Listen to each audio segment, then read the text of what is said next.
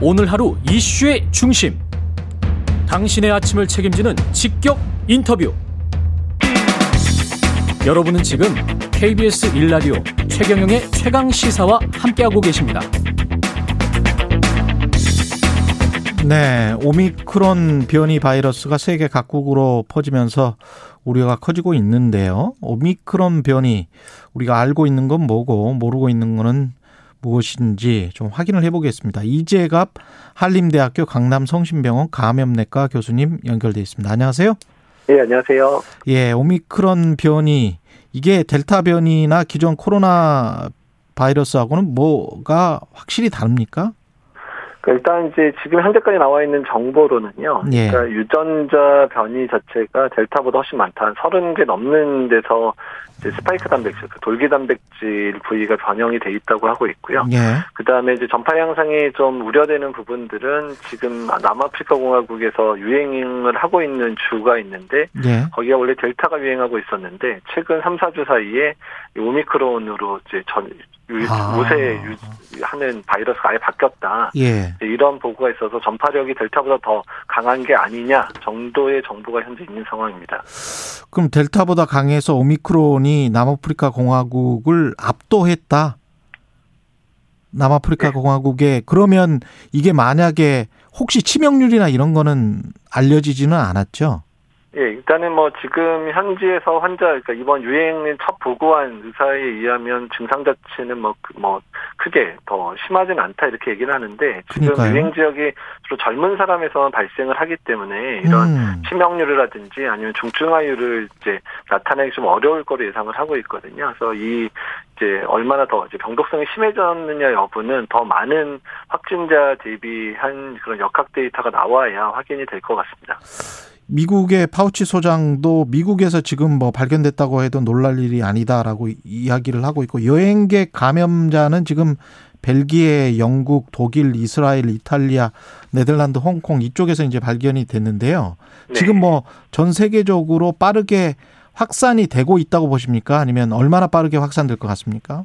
어, 일단 이제 뭐 확산이 될지 말지 여부는 한 달 정도의 시간을 두고 이제 아. 전 세계 이제 분포를 봐야 되기는 하는데 예. 워낙에 이제 전 세계 여행이 많이 이제 줄어들어 있잖아요. 예. 근데 그럼에도 불구하고 델타 변이 같은 경우는 전 세계까지 확진 확산되는데 5개월도 안 걸렸거든요. 아. 그래서 이게 만약에 델타 변이의 양상들을 가지고 있고 또한 이제 각 국가가 유입 차단에 실패를 하기 시작한다면 특히 미국이나 유럽에서 유행이 거세지기 시작하면 전 세계의 유행은 뭐 어쩔 수 없는 상황이 될 거라고 예상을 하고 있습니다. 그렇겠죠. 그 WHO가 관심 변이로 지정했다가 이제 우려 변이로 단계를 높였는데 이게 어떤 의미입니까? 우려 변이라는 게? 예, 일단 간신 변이는 일단은 이제 그런 변이 자체의 위험성이 있을 수 있어서 이제 잠재적으로 이제 지정을 해놓은 게 관심변이고요. 그 중에서 역학적인 데이터라든지 특히 이제 뭐 전파력이 강해졌다든지 또는 백신 효과를 떨어뜨린다라는 부분이 이제 증거가 나타나기 시작하면 우려 변이로 이제 거의 격상을 하게 됩니다. 근데 네. 지금 이 오미크론 같은 경우는 아예 처음부터 그냥 아예 우려종으로 바로 지정이 됐기 때문에 다른 변이보다는 좀 더 빨리 지정됐다 보시면 될 것 같습니다. 이 WHO 세계보건기구는 이 변이 오미크론이 다른 변이에 비해서 재감염 위험이 높다 이렇게 밝혔는데요. 네. 재감염 위험이 높으면 상대적으로 치명률은 낮다. 뭐 이게 이제 상식이었잖아요. 네. 그럴 수 있습니까? 아니면 어, 어떻습니까? 예, 근데 이제 바이러스의 이제 고유적, 그러니까 거시적인 측면에서는 그런 면을 얘기를 하지만 예. 일단은 이제 바이러스의 이제, 이제 이런 변이가 개별적으로 나타나는 상황에서 매번 그렇게 적용되는 거는 아니거든요. 아, 그렇군요. 예, 예. 그러니까 특히 재감염이 잘 된다 또는 이제 돌파 감염이 잘 된다는 얘기는 백신의 효과를 떨어뜨리거나 또는 감염으로 생긴 항체 효과를 떨어뜨린다는 의미이기 때문에 이제 음. 재감염이 잘 된다는 의미를 받아들일 때는 전반적인 현재 사용하고 있는 백신의 감염 예방 효과는 떨어뜨릴 수 있겠다. 네, 이러라고 생각하시면 될 것 같습니다. 이거를 어떻게 그 PCR 검사로 파악할 수 없다, 발견할 수 없다 이런 보도도 나왔는데 이건 맞습니까? 어, 일단 이제 그 전체적인 이제 확진 자체는 PCR 당연히 되는 거고 이 사람이 걸렸는지 안 걸렸는지는 알 수 있지만 이게 이제 오미크론에 아. 의한 변인지 아닌지는 PCR 방법으로는 확인할 수 없다는 얘기인데요. 예. 그러니까 기존에 이제 워낙에는 이런 돌연 변이는 이제 전장 검사라 그래서 유전자 전체를 이제 읽어내는 시퀀싱 방법들을 동원을 했는데 이제 알파 베타나 델타 같은 경우에 특정 부위의 유전자 변이를 PCR 방법으로 이제 개발했던 방법이 있긴 있습니다. 근데 예. 이제 기존에 개발된 그 방법은 안 된다는 얘기고요. 또 새롭게 개발할 때는 있기 때문에 새로 개발된 PCR 방법 현재 정부 차원에서는 개발을 시작했습니다. 아, 기존의 백신을 이제 우리나라 사람들은 뭐 거의 대부분 맞았기 때문에 가장 우려하시는 게 그걸 것 같아요. 기존 백신 맞은 사람들은 괜찮은 건가? 오미크론에 어떻게 보십니까? 그러니까 일단 이제 델타 변이 때문에도 효과가 좀 감소하다 보니까 우리가 이제 부스터샷을 통해서 항체가도 높이고 전체 면역을 높이자 이렇게 얘기를 하고 있잖아요. 예. 그러니까 어떻든 간에 부스터샷을 제대로 맞게 되면 안 맞은 경우에 비해서는 델타뿐만 아니라 오미크론에 대한 이제 그 백신 효과는 더 올라가는 게 맞게 되고요. 그러니까 백신 효과가 많이 떨어져서 감염, 돌파 감염이 많이 되더라도 중증 예방 효과는 주로 T세포 면역이 작용을 하기 때문에 어. T세포 면역은 이제 변이에 따라서 떨어지는 게 이제 중앙체나 이런 감염을 예방하는 효과보다는 좀 덜 떨어지게 되거든요. 예. 백신 효과의 중증 예방 효과는 계속 어느 정도 남아 있을 거다 생각이 되기 때문에 기존 백신 맞은 게 무효하다든지 백신 무용론 이런 거를 주장할 이유는 없습니다. 예, 걸려도 T 세포가 계속 싸우고 있기 때문에 중증으로는 가지 않는다는 거죠. 면역력이 우리가 높아져서. 네, 중증 예방효과는 상당히 계속 오래 남아 있을 가능성이 높습니다. 예.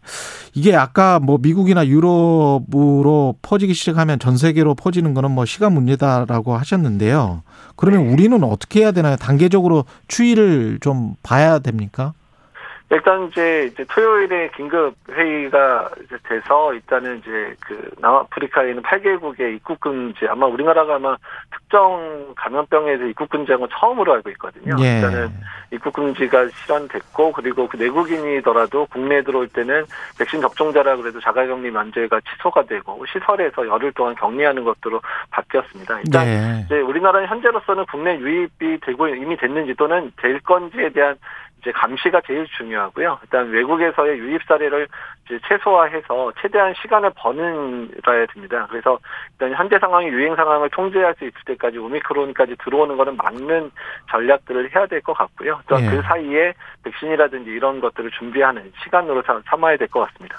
지금 외신 보니까 남아프리카 공화국의 한 의사도 내가 이미 이렇게 될 줄 알았다라고 누차 말하지 않았느냐 이러면서 분통을 터트리던데 네. 이게 그쪽에는 아프리카 쪽에는 이제 백신을 아무래도 보급이 안 됐잖아요. 네. 그리고 이제 그거를 계속 WHO가 공고를 했는데도 그게 이렇게 안 돼서 결국은 그쪽에서 변이 바이러스가 일어나고 선진국까지 이렇게 가는 상황이 이거는 막을 수가 이렇게밖에 될 수가 없는 겁니까? 어떻게 아, 보세요? 아, 이제 백신 공개 불평등성 문제는 정말 안타까운 부분인데요. 예. 아프리카 같은 경우에 지금 1차 접종 마친 사람들이 10%밖에 안 됩니다. 어. 그런 상황이고 또한 이제 워낙 이제 아프리카 같은 저소득 국가에 대해서 COVAX Facility라는 조직을 통해서 WHO가 백신을 그, 공급하기로 했는데 그랬죠. 예. 약, 약, 약속량의 5분의 1도 지금 이제 백신 회사로부터 공급받지 못했거든요. 예. 근데 게다가 지금 되게 모든 국가들 선진국들이 부스터샷을 접종을 시작하면서 물량 부족 상태가 계속 장기화되고 있어서 그러니까 이런 문제들이 여러 번 여러 차례 이제 아프리카나 지금 이제 예방 접종이 낮은 중동의 일부 국가, 중앙아시아 또 동남아시아 이런 국가들에서 변이 발생의 위험성은 계속 될 거라 예상하고 그렇게 되면 코로나19가 전반적으로 안정되는 시기까지는 또 몇 년 이상의 시간이 걸릴 수 있게 된다 이렇게 예상할 수밖에 없습니다. 아 변이 바이러스가 계속되면 몇 년의 시간이 걸릴 수 있다 이런 말씀이시군요. 지금 네. 현재 우리나라 그 서울 같은 경우에 중환 중환자 병상 가동률도 굉장히 높은 걸로 알고 있거든요. 네. 우리는 어떻습니까? 지금 중환자랄지 사망자랄지 상황.